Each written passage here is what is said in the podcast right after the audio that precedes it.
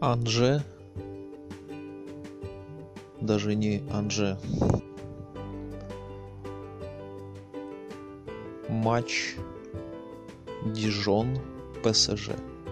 Здесь фора минус 1 на ПСЖ за коэффициент 1.50.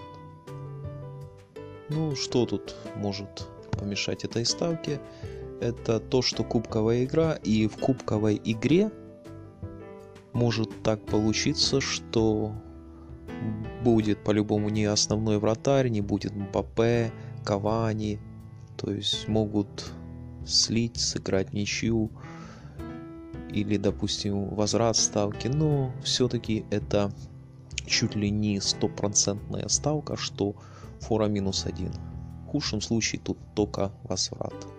Но бывает всякое. Опять же, если не основной состав, то может быть всякое.